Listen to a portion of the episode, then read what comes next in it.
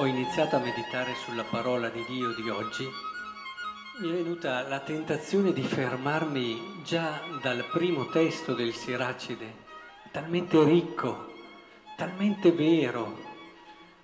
Non a caso è nel gruppo dei libri così denominati sapienziali.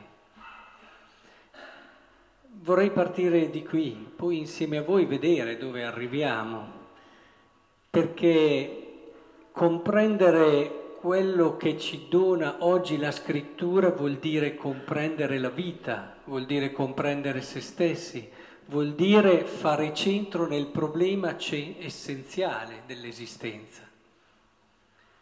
Inizia così il libro del Siracide oggi. Figlio, compi le tue opere con mitezza e sarai amato più di un uomo generoso. La sapienza dell'Antico Testamento soprattutto è anche molto pratica, è anche molto concreta ed è questo quello che dà anche un valore in più a questi testi. Non so se avete mai colto, perché un uomo generoso si fa amare molto.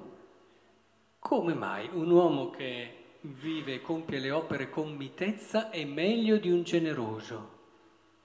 Non so se vi è mai capitato di avere persone, io per il mio ruolo parecchie, che ti donano qualcosa, ti fanno anche delle offerte, in alcuni casi anche delle offerte molto generose.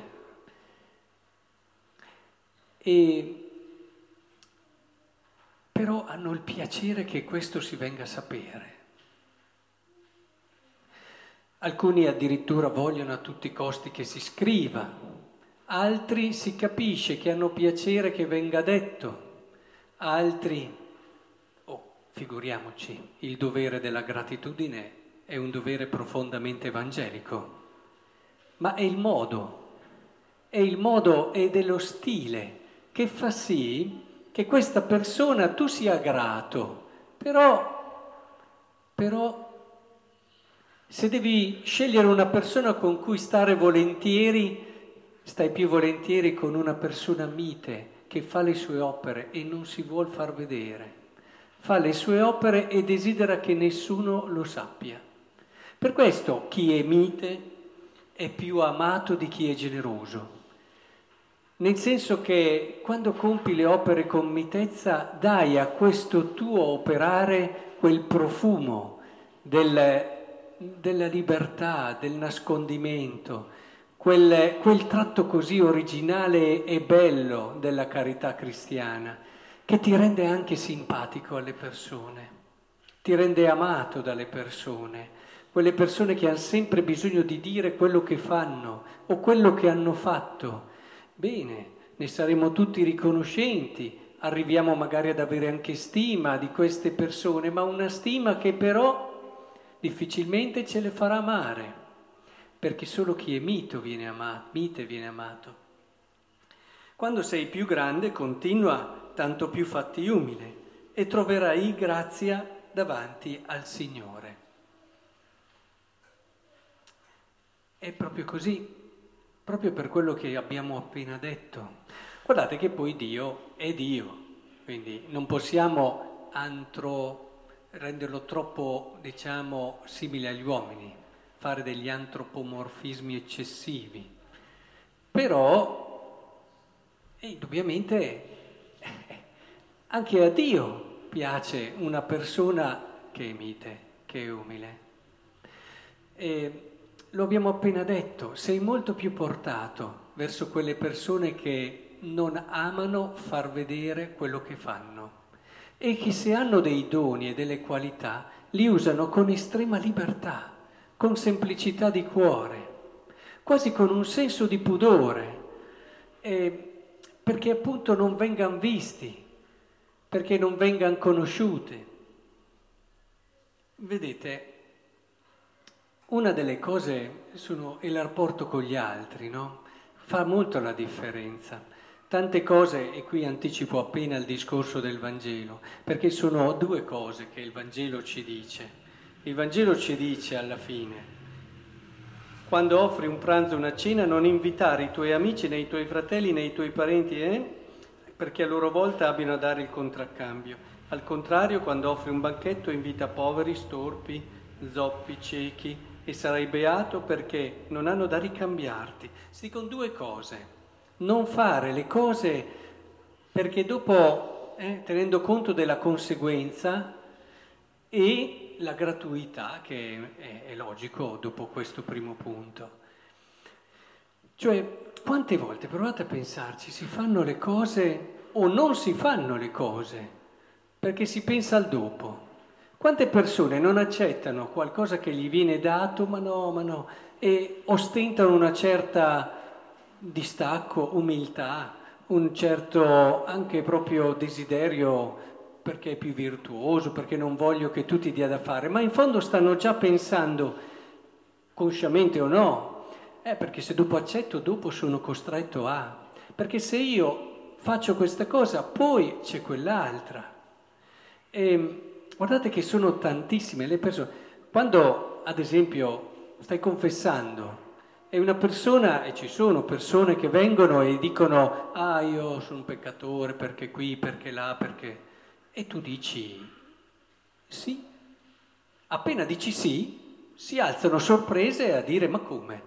Eh, l'hai appena detto tu, sei un peccatore, sei...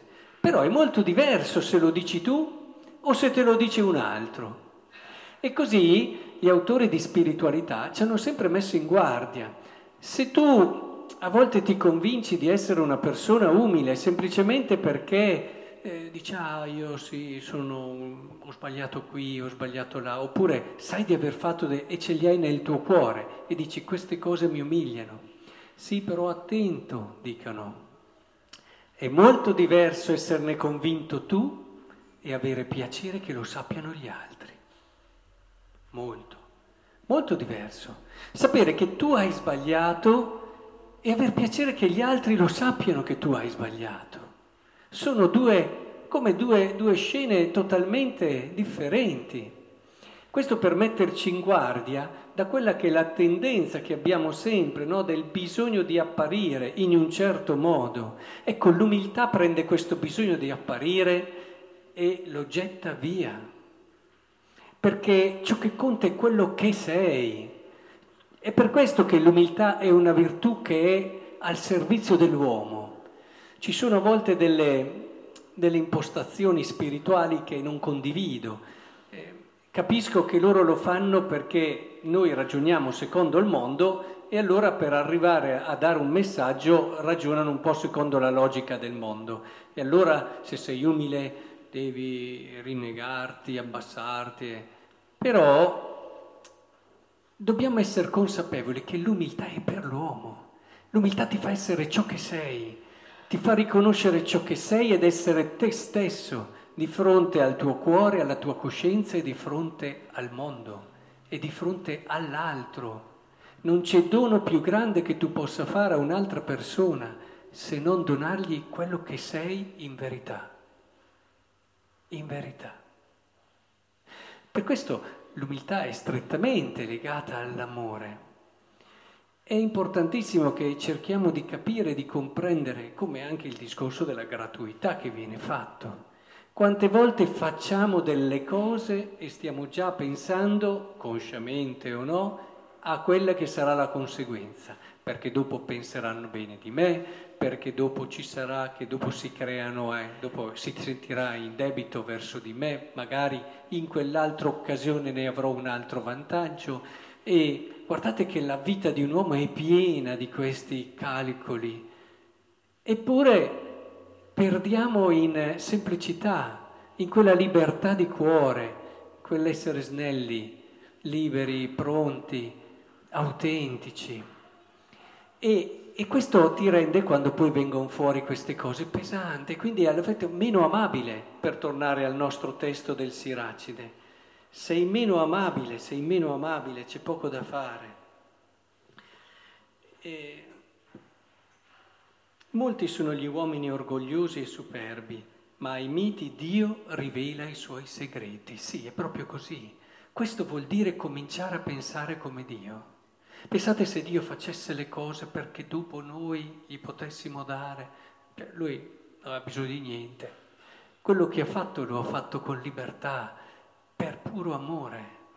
E allora, entrando nello spirito dell'umiltà, cominci a conoscere il mondo di Dio, i segreti di Dio, e entrare proprio in quella che è la prospettiva, che io ritengo sia anche la prospettiva più umana che ci sia perché grande è la potenza del Signore e dagli uomini egli è glorificato. Sì? Non nella logica, sapete che Feuerbach e altri atei facevano un grossissimo errore, che era quello di dire più noi diamo a Dio, più togliamo all'uomo, perché si vedevano sullo stesso livello le due realtà e quindi noi più esaltiamo l'uomo, più abbassiamo Dio ma al contrario più esaltiamo Dio, più dobbiamo dire che l'uomo non è niente, eccetera. Non c'è niente di più sbagliato. Anche qui Dio è glorificato.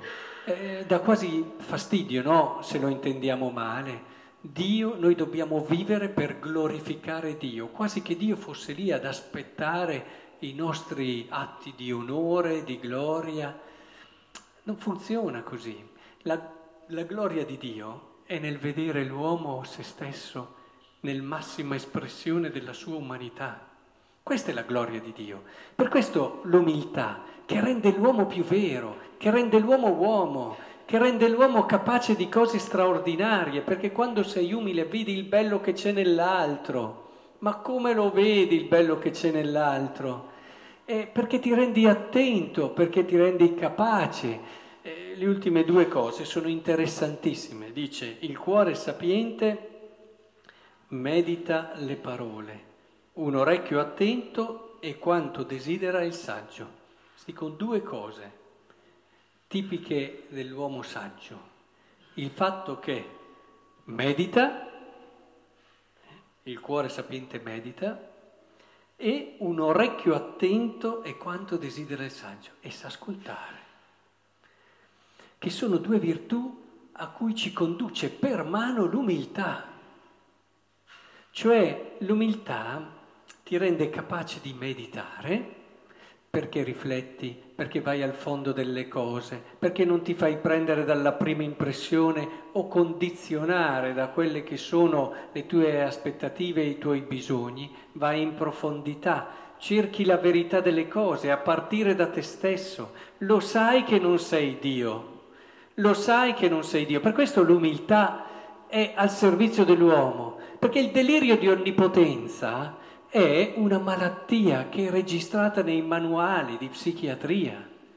Non è che se tu credi di essere diverso da quello che sei, sei più uomo, anche se ti valorizzi, che poi un valorizzare sul fumo, tu sei te stesso, ti valorizzi nel momento in cui sei vero, e riconosci anche il tuo limite, lo abbiamo toccato con mano con questo terremoto, come siamo vulnerabili noi, esseri umani, dinanzi a cose che sono infinitamente più forti e potenti di noi.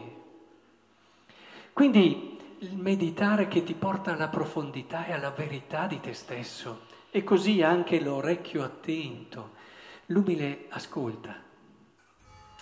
Chi non è umile non ascolta, eh?